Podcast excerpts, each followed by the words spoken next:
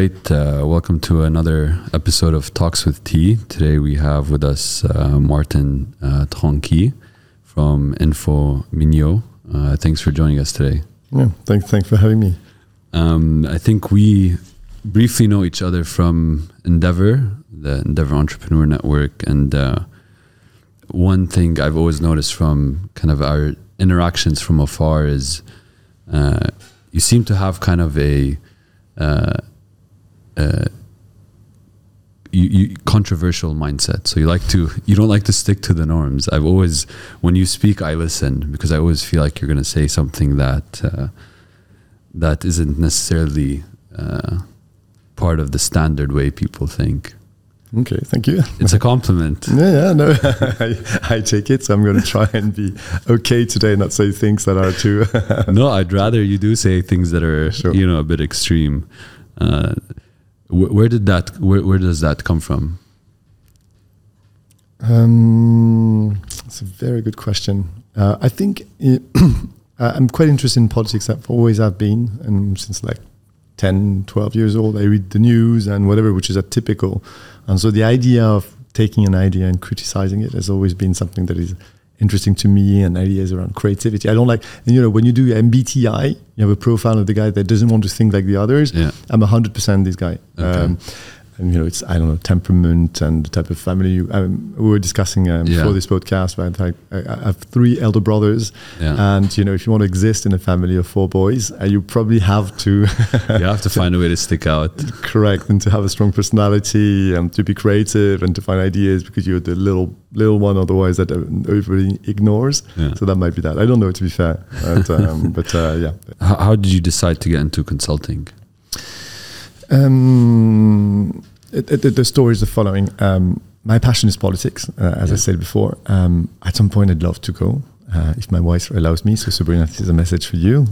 If you allow me, I will go into politics. No, and now it's public, so you've created a platform to eventually run for the presidency. And correct, in 5 years now, you know, 5 years minus 1 week, there is going to be a next election in France.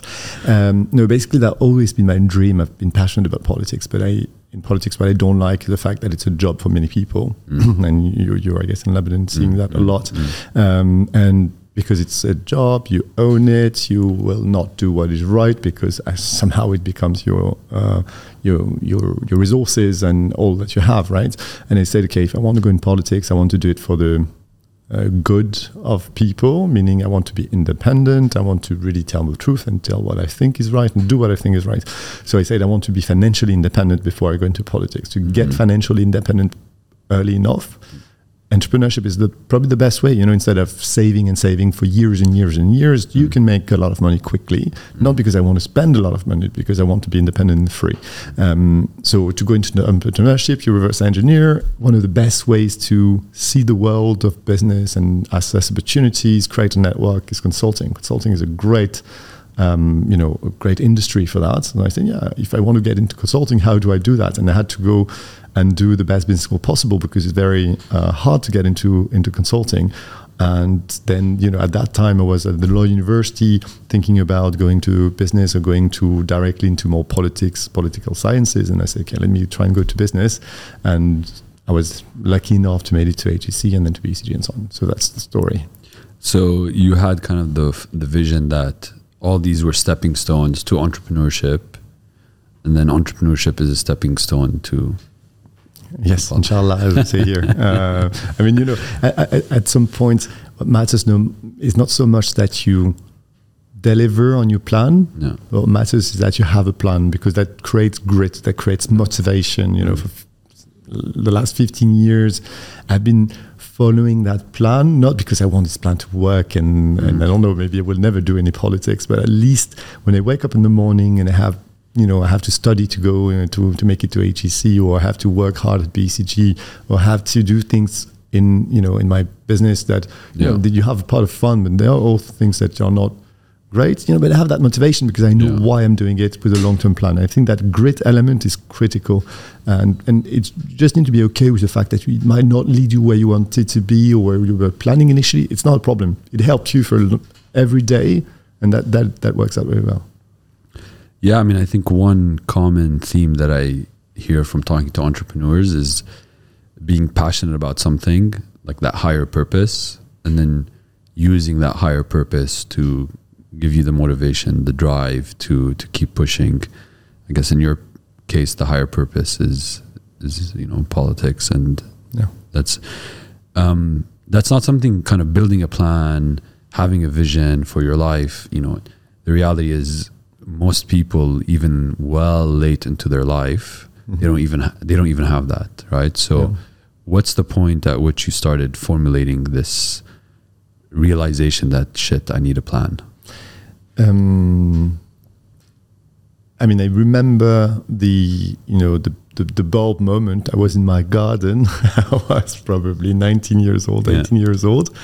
And I was thinking, as I was probably playing with my dog, and that came to me. So I didn't say, I need a plan and I need to think about it. It just came as a plan. Yeah. And today, for example, I know exactly what I want to do if I go into politics, step by step, how I want to build that, because I think about it on a regular basis. And it's not like you have a plan and you need to stick to it, but you need to have a plan, and then you see the opportunities, and you need to be flexible with things that could be going sideways versus your plan. I don't know. So I was at BCG in Paris, and then there was an opportunity to start an office in Morocco. It was, frankly, vis-a-vis my plan, not part of my plan. I was like, it's an opportunity, let's take it. And then I went to Morocco, and then I moved here to Dubai and whatever. And at some point, you also need to be opportunistic and taking opportunities as they come. I think that long-term thinking really is making a big difference. And I see a lot of people that have a lot of potential, but they are just pushing things. Just, I'm doing good today, and we'll see what tomorrow lends me.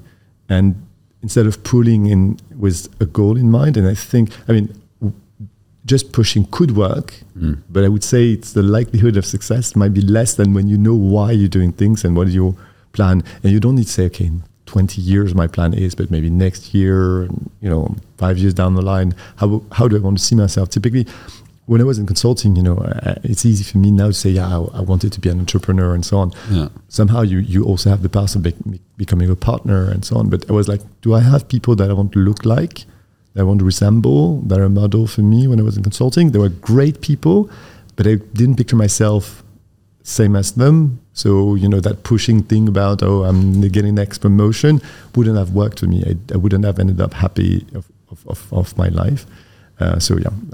Trying to form plans, but not to be too strict. And it's not in an Excel sheet. It's just my brain. Yeah. And so it sounds like that moment in the garden was kind of a life-defining moment for you. Yeah, clearly. I remember it. I'm sure I'm going to have flashes for other things that are... But it's true that a lot of the realizations come at a spot moment. You have those moments... Once in a while, you can't predict when they're going to happen, when you're like, okay, now I'm clear about what's coming next. Yeah. And it could be for long term, like this moment in the garden, but it could be just around, And in terms of decision making, what I've seen, which I think is interesting, is you have a moment where you have a lot of options that are opening up. And it's very stressful when you have options. I don't know, you're planning your holidays. You could do A, B, C, or D, and you're like, oh my God. And either you stress out on it and you force yourself into making a decision, or you're cool with it and you let it sink. And you're like, at some point, there is clarity coming by the data, by letting your mind digest things. And suddenly, boom, you got the choice, you got the insight that your decision is easy to make. And I think being relaxed with that and understanding with maturity that it will come, that you're going to make your choice without forcing it. I think it's very interesting to see. And it came to me quite late. I was trying to make a decision, that Excel sheet where you have your scores. The pros and cons, the matrix, and SWOT analysis. Yeah, exactly. And somehow that doesn't really work. And I think many people underestimate the power of their brains. Your brain has an ability to synthesize information and to come to a conclusion that is much better when it's not consciously doing it. See what I mean? And there are quite a few books I read about this that tell you, you know, just leave it to instinct. You know, a lot of your brain is not actually in your brain, it's in your spine. Yeah. And these instincts, these reflexes are actually very powerful. If you start trusting yourself and trusting the ability of your brain to do that without forcing it, and then I think you can make quite a lot of good decisions. Yeah, no, I you know, I think only later in my life have I started to realize the power of the gut and instinct, right? And because I've always been very logical, very methodical, and so, you know, the gut and the instinct relies on that part of logic, but then adds a layer of, you know, in French, je ne sais pas quoi, on top of it, right? Where you can't really explain it, but it just feels right. Yeah, correct. It just feels right. Correct. But actually, it's not the gut. I mean, the gut is full of neurons. Yeah, and that's data, actually. It's just synthesizing, I guess what you were saying. It's synthesizing data, bringing in variables that maybe you don't even know were variables you should use in your... So it is gut, I mean, gut feeling is thinking that is not conscious of thinking in a way. And for someone like me and like you who is very, very rational, we want to control and say, no, I can't make decisions like it's random. No, it's not random. Your gut is not random. It tells you things, but it doesn't come through the normal processing of information in your brain that you word things and so on, but it is thinking nonetheless, and learn how to trust it. And the truth is, from experience, you see that the gut decisions are often very good decisions. And you then, from the habits of seeing as a good decision, then you start to trust it a little more. You know, I read this book, I don't know if you read it, Mindset by Carol Dweck. No. So it just talks about, a lot of the ideas, it talks about growth mindset versus closed mindset. And growth mindset is this idea that what you're talking about, where you see a failure and you look at it as a growth opportunity. Yeah. So like the simple example, it starts with childhood actually. So as a child growing up, if your parents are always like, oh, amazing, you got an A, then your parents start rewarding you on the outcome versus on the effort, right? And so what the book argues is you should be telling your kid, amazing effort, you got a C, what did you learn from this? The way you spent your time, right? And so a lot of the way we're growing up in schools is trying to help us avoid failure, because if you want to get an A, you have to stick to the game plan, right? And sometimes it's okay to get a C if you tried something a little bit different, but that's not how school rewards us. So for me personally, I had to break, because I was kind of an A student. When I went to college and discovered freedom, I started becoming an F student, but that's a different tangent. But I had to kind of break out of that mentality. I was going down a similar path, GE, you know, going up the ladder. But it sounds like for you, you kind of always had this mentality of it's okay to make mistakes. It's okay to have failures. Where did that come from? What are kind of memories you have where that kind of approach was encouraged, or where you believe it kind of started from? So first of all, I fully agree. I mean, the power of a growth mindset versus a fixed mindset is crazy. One other dimension in which having a growth mindset is important is tolerance for different thinking. If you're a fixed mindset, if somebody comes with a different way of thinking about it, you'll just ignore it. Whereas a growth mindset, you'll be a much better listener. So I fully agree. Where does that come from? I don't know. The fundamental thing, I think, is emotional safety. I grew up in a family that was traditional, and it was not about hugging all the time, but I've never doubted that my parents loved me and my brothers and whatever. So, you know, they would talk to me about achievements, but never question the fundamental that it would be a smart kid with energy and so on. And having that, you know, outcome would not be attached to love and affection. And in some families, in some setups, you know, children have the feeling that if they achieve, they're going to be loved more. And that's horrible. That's horrible. If you don't achieve, then you're not worthy of love. That's not a good thing. You know, I think parents' love should be unconditional, and in a way, that's what you're sharing. You know, it's a C, but you did a good effort. I recognize that, and also there needs to be tolerance as to the way you think. For me, it was never. I never liked to take the same path as other people to get to potentially the same or different conclusions. Mm. But I was never put down on, no, stop thinking this way, think this way. Mm. They were probably patient enough to wait for where I would end up. Mm. And if it happened to be interesting, smart, potentially giving good results, then fine. I have two examples here. Yeah. One is I have three children, and my two daughters think in a very different way. Number one, she's by the book, super strict and so on, and you can follow her step by step in her reasoning, and it's by the book. So it's easy to know that the outcome is going to be good. Mm. The second, she thinks in a different way, and my wife and I are a little different. My wife would say, no, the first step in your reasoning is not right. I'm like, no, let her finish, and then you'll understand how she thinks. And the results are often very good as well, and sometimes more creative and so on. So patience is important. Second is when I studied, I was in the law university. In law, you have two strategies. Yeah. Either you learn by heart, or you understand the reasoning, and because law is a logical thing, right? And you can even, the reasoning can be the reasoning of the lawmaker, but also the reasoning of the judge when you want to assess the outcome of something. And I remember my thinking was always, I want to understand the logic of the law, the logic of the judge, and then I would reach the right conclusions by redoing that reasoning. So I didn't need to learn by heart, and I studied much, much less than many others, but the outcome was good. And in the university, you're very free to, you know, to work at your rhythm, how you want and so on. And I liked it because I probably had a very, very different way to achieving the same result as others, but no one was bothering me in that, and gave me that confidence that by reasoning, you could, and it gives you confidence because you do it once, twice, three times, and you end up with conclusions that are 90% of the time correct. And then you're like, okay, I can apply that to many things, many other things. And that was very interesting. Mm. Yeah, I mean, the other important aspect of kind of this concept of first principles thinking is it allows you to challenge, right? Mm-hmm. It allows you to challenge that, because a lot of the things we know today, a lot of the things we do today are just based on somebody told us. Yeah. Right. And so when your whole foundation is first principles thinking, you're just always have this inherent idea of why, like why is it done this way? And then sometimes when you break problems down to the core, as that doesn't make sense. Yeah. Right.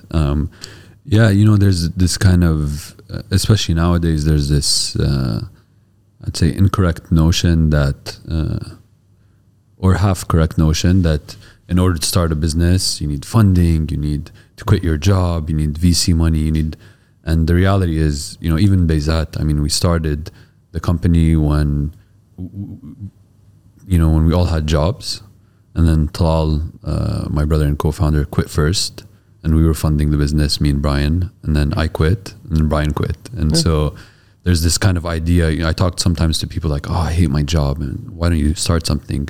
Oh, I don't have the time. I need to quit. Yeah. I need to find an idea. I need to find VC.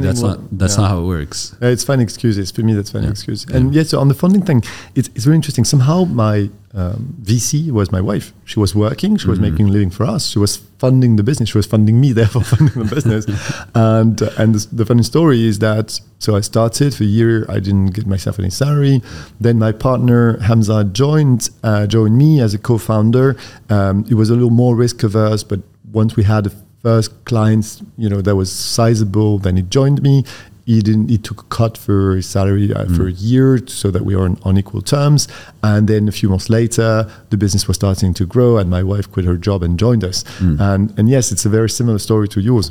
And on the funding part, and there's quite a few businesses where it is very clear and true that you need funding. You need funding because you need to be faster than others. Correct. You need to burn and to be okay to lose money. Yeah. There's plenty of businesses where you don't need that. For me, the thinking I have on that, and again, basic to first principles, right? Yeah. Funding is money. Okay, how do you get money in a business?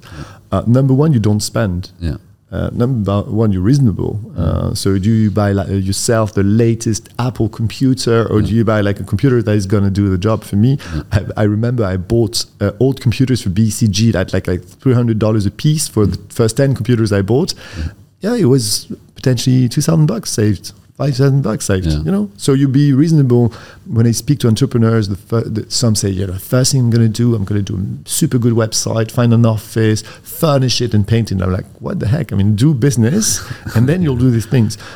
Second is, so not spending. Second is you make sacrifices. I mean, what you need to know is the money you don't raise and the cash you don't pay yourself today is going to worth 100 times more in a few years. So being very reasonable yourself is critical.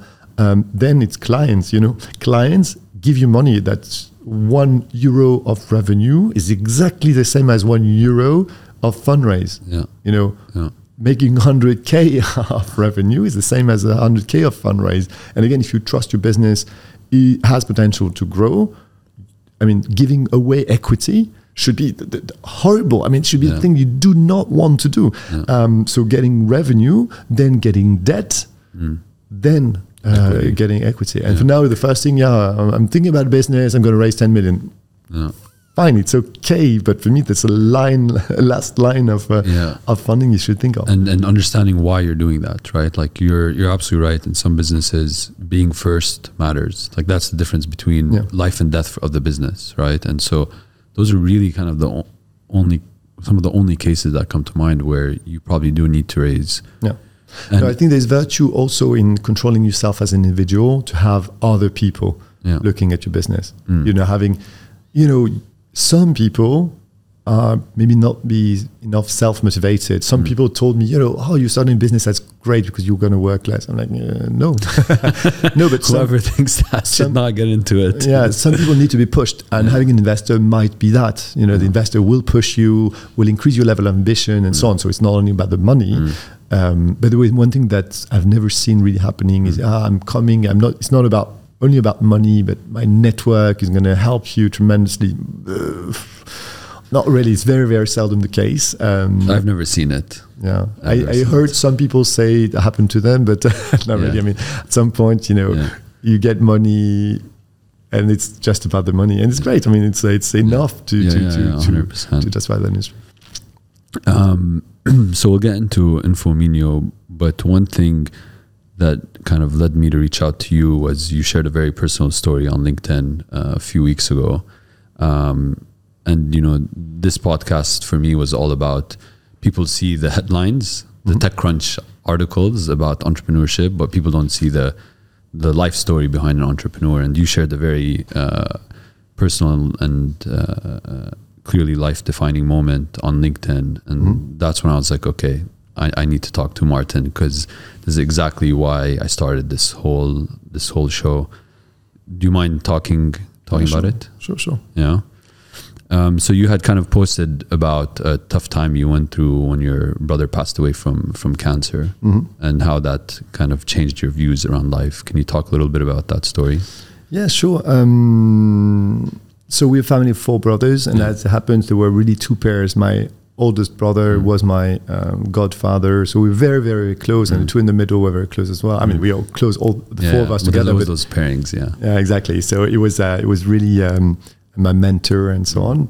And when he was 29, he got a brain tumor, and as it happens, 4 years later he passed. And it was like, you know, there are movies around things that are made for people so people cry. And, you know, it's exaggerated. And in that case, he was very much that. Actually, he learned that his wife was pregnant the day before he died. So, whatever. It was tough times. And I was quite young. I was just 23 when it happened. Yeah. And I was not ready to handle that things. I'm sorry you went through that. No, it's life, you know. And when you think about it, I mean, that post was interesting. A lot of people reacted and told me it happened to me as well, and had my whatever. And either you think those things are destroying you and an excuse for not doing A, B, or C. On the contrary, you use them and you build on them. And for me, obviously, it was both, right? I was very sad, and still today, I mean, you can hear my voice that I'm still emotional about it. But it taught me a few things. It told me that life is short, and it can stop at any point in time, and it's okay.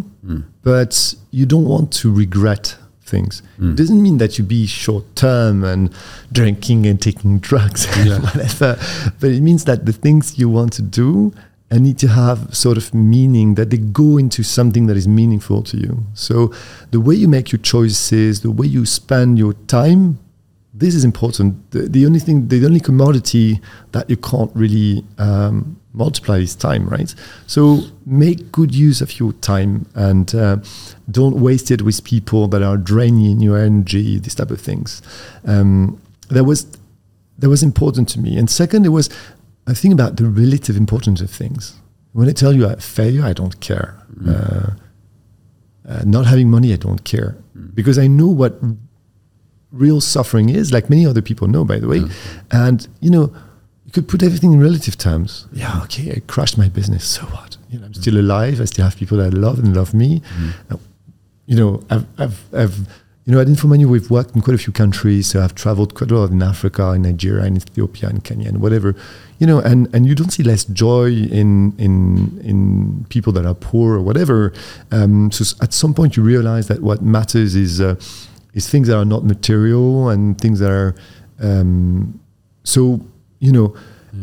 basically what it gave me is a boost in maturity. I learned things at an early age that people learn later. And I'm not glad that my brother passed away. I'm very sad for it, but I'm somehow glad and thankful that it gave me power and maturity earlier than others on some things. And sometimes I have conversations with people that didn't go through the same sort of difficulties, and they tell me about not having that promotion as, oh my God, this is super important. This is, I'm like, really? and you can't blame them, because it's, if you don't live something like that, and somehow I can, in the conversations I have, I can recognize the people that have suffered and the people that have not yet suffered, because it's just the question of yet. You know, at some point, we all will face those type of things, and this is probably a very strong driver for me. Maybe, you know, we're discussing about starting a business and having that plan and so on. Maybe none of that would have happened if I didn't face those situations, and now it's about, you know, at least 100 ways that impacts my life today. For example. Very stupid things for me, that there is, my family is what matters the most to me by far. So Infomineo is a big part of my life, but I know, and it's very clear to everyone in the company, that what comes first is my family. I want to spend time with them, I want to be there for them, and so on. And I organize my life around these type of things. I chose to have an office that is like 8 minutes away from my house, in a scooter, so I don't even need the time to park. So when I'm not working, I'm 8 minutes later, giving the bath to my children, having dinner with my wife or whatever. And, you know, some other people might say, you know, I don't care, I'm going to work for 10 years now, you know, give it all, go to burnout, and then, you know, I'll have joy later. I mean, that's clearly not something you do when you've gone through these type of things, I think. Yeah. I mean, thank you for sharing that story. I think it's very courageous, and I think, it's you put yourself vulnerably out there, and so, you know, I think that takes a lot of courage. So thank you for that. Thank you. It's always on this thing. By the way, it's on social media. It's a very different angle to it.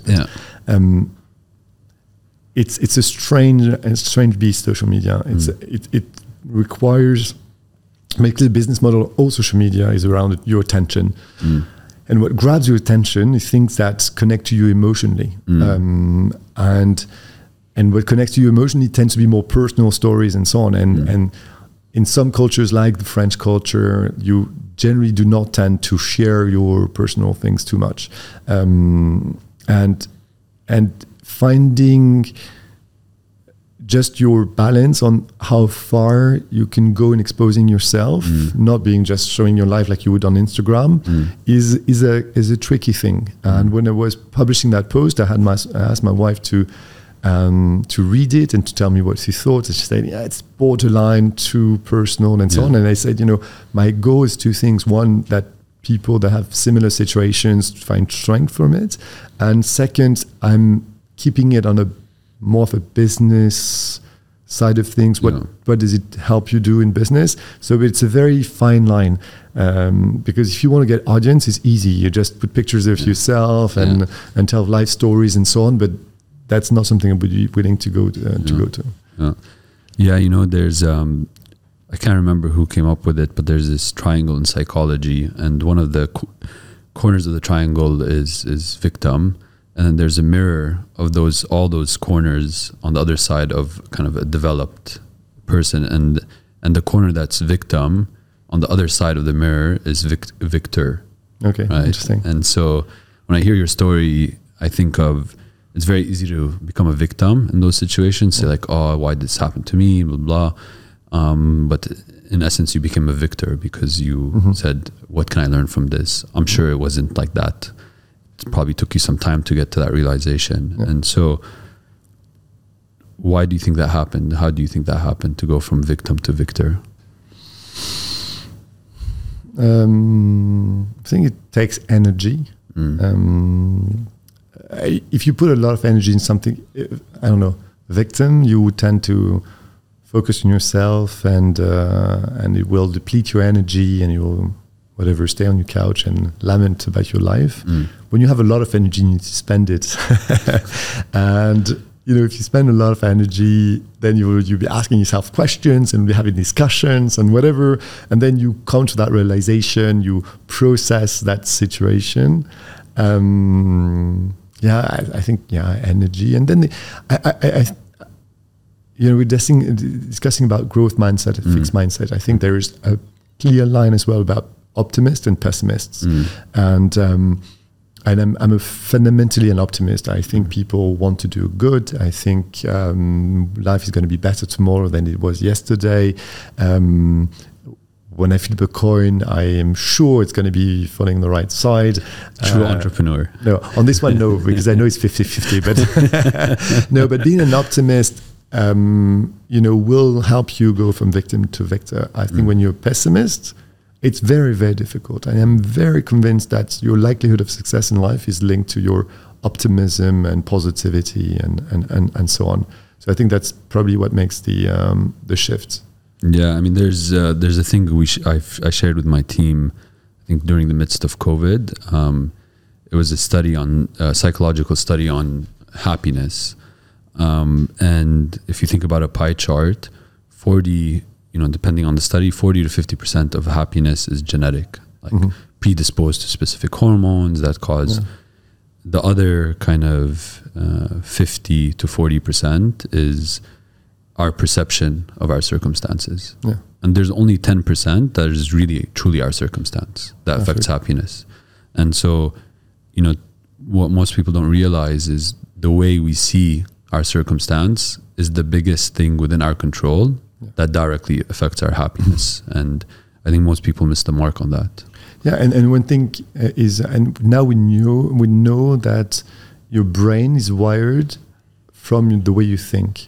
And you call that neural pathways. And basically, the more you think in a way, the more it reinforces this pathway of thinking in a similar way in the future.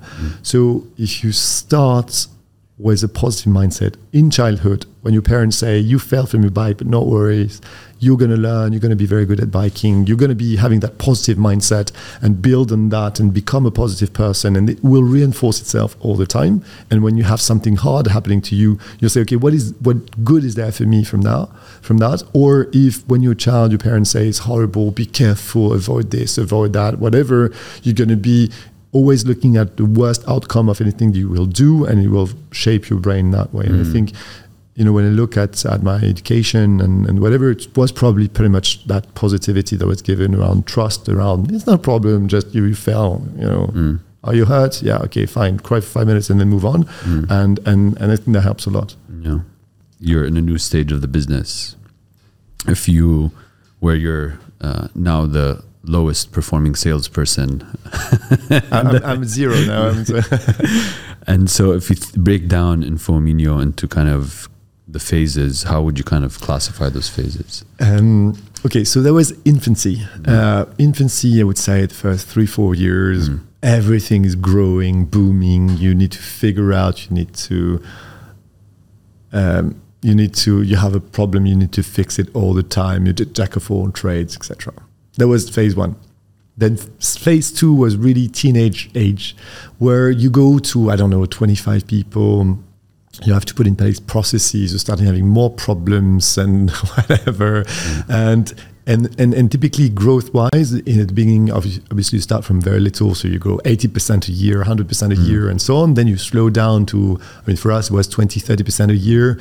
And then you need to figure out things, put in place things that are important for your future, like equivalent to life. You need to study and to go to university and so on. So you put in place your ERP and your CRM and your processes and your job descriptions and salary grid and so on. It's not the most fun parts of running a business. And now we're, I think, in early adulthood, where we're getting back at figures of growth that is just amazing. This year we are more than 60% higher than last year, where, it's, for us, it means that we're going to hire 150 people this year, roughly. So that's starting to be, but you're doing that where you're the director of an orchestra and not yourself doing the things, and you just push on one lever, the other. So you sell like hell. So then it's about pushing on recruitment to hire enough, and then recruitment is doing an amazing job. Then it's about the training team that needs to take over, and it's becoming like a more of a harmony because you're more mature as a business and so on. And it's really nice to see. And now it's how far it's going to go. And and what is interesting and fun and motivating is, I do not see any limit to our growth. Sometimes you have a market that is X and you're reaching to 8% of X. You're like, okay, I need to find another market. For us, it's we're just at the beginning of it. And we didn't speak a lot about the business, but for many, we do research, we do design, we do language services. We're going to start analytics. For now, we only have one business that is at scale. It's research. All the others are literally booming, and they could all be at the same size. So just by diversifying our businesses, we could do 4 times bigger. And we were mostly operating on Europe, the Middle East, and Africa for our offices in Casablanca and Cairo. We just opened an office in Mexico City. Now the American market is opening for us, and it's going to be literally doubling the potential of the company. So if you take ×4 on the businesses, ×2 on the geographies you cover, plus next year we're going to go to Asia, we could do 12x what we are today. And today we are 200 people. Yeah. So 12x is like 2,500 people. So it's just the beginning of adulthood, and in a way, when you're 20-something, you've not achieved a lot, but you're ready to have your professional life and really achieve. So that's where we are. It's really a really interesting phase. That's amazing. That's super exciting. It's super exciting. It's funny because you've been doing this now for 10, 11 years. 10 years, yeah. It's funny that sometimes it takes us a lot as leaders to learn, to develop, and then I feel like something clicks, you figure it out, and then just the growth curve after that. Crazy. It's like for me, that was a very similar story. You and I were talking before the podcast around what's happening with our revenue because of COVID. But I think a part of it was also me stepping out of the way of the business, is to say that actually I need to get the best people I can, and I need to put them in place so they can run the business. And then so I can play that conductor role. Because I need to spend the time thinking about the business, not in the business. And so it's interesting that sometimes to make the business grow, you almost need to get out of the way of the business and let other people run the show. Yeah, and by the way, by getting out of the way of the business is more precisely out of the way of the people. And just let them be and do what they're good at and they deliver. It's amazing. Yes, I fully agree. And what is interesting, what I've come to realize in business is you get 95% right, you get 2% of the outcome. You get 96% right, you get 90% of the outcome. For some reason, these little tiny thing that you figure out, sometimes you figure out early enough, sometimes it takes you years to realize it. You know, for us, one of the things we changed is the way we call one of the contractual models that we have. And it was stupid, right? Just the wording changed, nothing else changed. And our clients clicked immediately. They understood much better what we're talking about. And that's just that. And it's true of so many little things.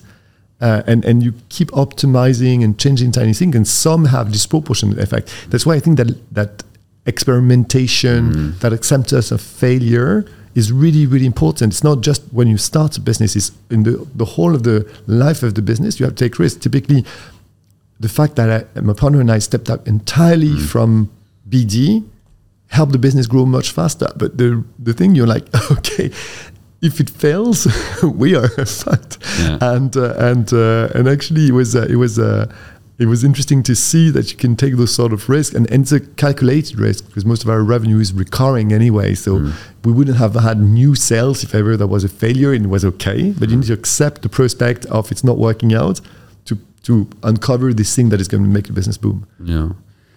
I mean, unfortunately, we didn't get us time to spend talking about actually the business and the growth story there. But I have a feeling this probably won't be the last time we speak. A couple of things I really heard you say during the discussion that I'll take away from our conversation is just using first principles thinking as a way to have almost unconventional thinking. The idea of making a plan, but not having to stick to it, and how important that is to kind of bring success towards you. The other one that really stuck with me is patience. Patience is important to fuel creativity in childhood, but even I think in life. And the last one is really life is short. Make sure you don't have any regrets. And so it's been a pleasure chatting with you. The time flew by. I think, for all our Francophone listeners, you heard it here first. Martin Tronquit for president. We'll announce 2027. Perfect. Thanks a lot for your time, man. Thank you very much. It was a pleasure. Appreciate it. Take care.